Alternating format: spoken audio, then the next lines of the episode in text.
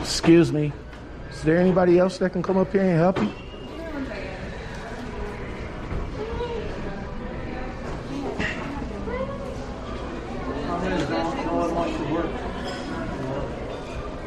It's crazy, right?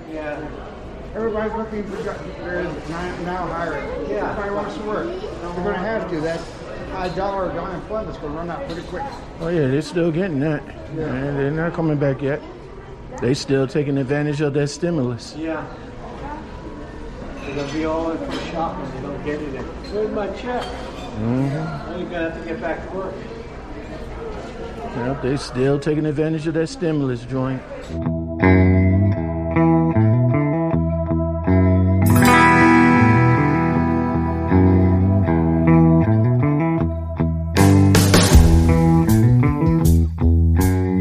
How long you been driving?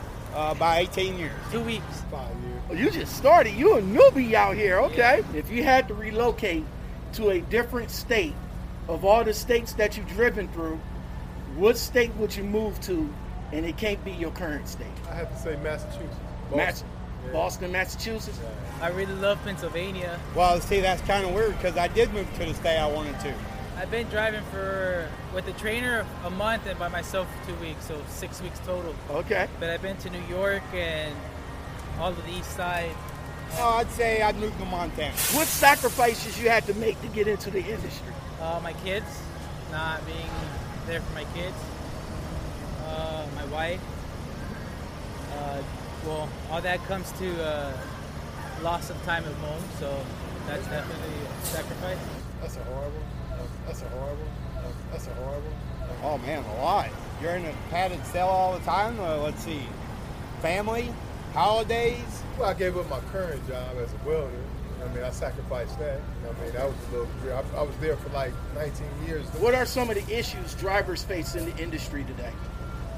pay. You know what I mean? Uh, we need competitive pay. Seems like ain't no increases really changing. Weather condition, four-wheel drivers, reckless driving. Everybody on their damn cell phones, man. Just texting away, not paying attention. No common courtesy out here no more, man. Yeah, I'm for real. There's none. Why did you seek a truck uh, truck driving job? Oh, I got tricked into it. The money definitely Dude's like, hey man, I'll teach you how to drive. I'll show you the U.S. and well, hell, only thing I seen is median, uh, highway median, and another highway. I got tricked, didn't I? that I make good money, so I can't complain. It was a dream since I was a kid from Mexico. Long short story, I went down to the EDD. and The lady came up to me was like, hey, we, we offering classes.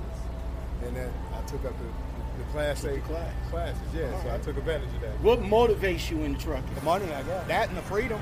You get to go everywhere, see everything. Better life for my family. Guess I can say the pay. I like traveling. What frustrates you? Now, I think it's causing more accidents, make people fall asleep. I'm doing 64, 65 hours now. People on the road. The- the- that's- some of the things they do, I just don't understand it. From one to ten, describe your dispatcher. It's 100. eight. I give him about an eight. Oh, I give them 11, man. They're awesome, dude. The dispatcher that I got now is pretty good. Do you think there's more training needed to be in trucking? Yeah, there is, man. There is. Why? Definitely. The showing of respect, I'd say. If you don't have a proper trainer, four weeks isn't even enough. Yes, Why? because there there's a lot of mistakes. Even there, or we I've been doing for 12 years. I got a lot of mistakes. Every day I learn. Those who have the most experience, they can't get too comfortable.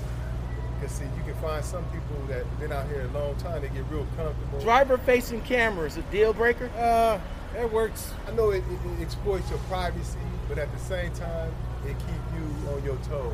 Now I got one in my truck, man. Uh, no, it's good. It's, it's a positive. I hate it, but it's in my truck. Would you work for a company that has it? No, What is the biggest reason people fail as truck drivers? The lifestyle. It's hard to tell.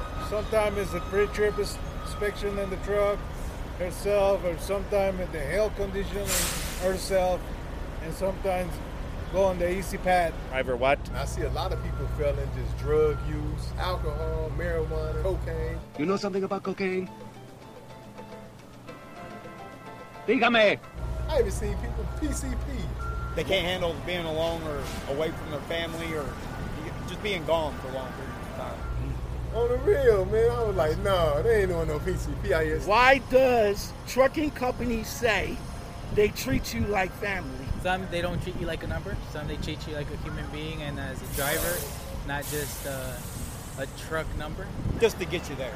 We are a family. We are, we all. lo- You, you don't see not nobody. The only trucks when you park and go home is like, that's all you see. You partners, it's like family. It's, that's all you see till you get home. They want, they want to, uh, want you to believe that narrative that just because it's a trucking, that a person that who was in previously trucking owned this company, that you're gonna get treated fairly. But sometimes that's not the case. But that's why they say that. What has trucking done for you?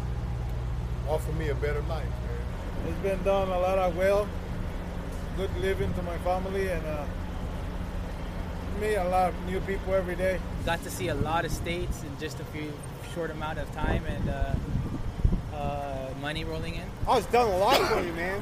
It really has. It's gave me a good outlook on life, family, and everything else. So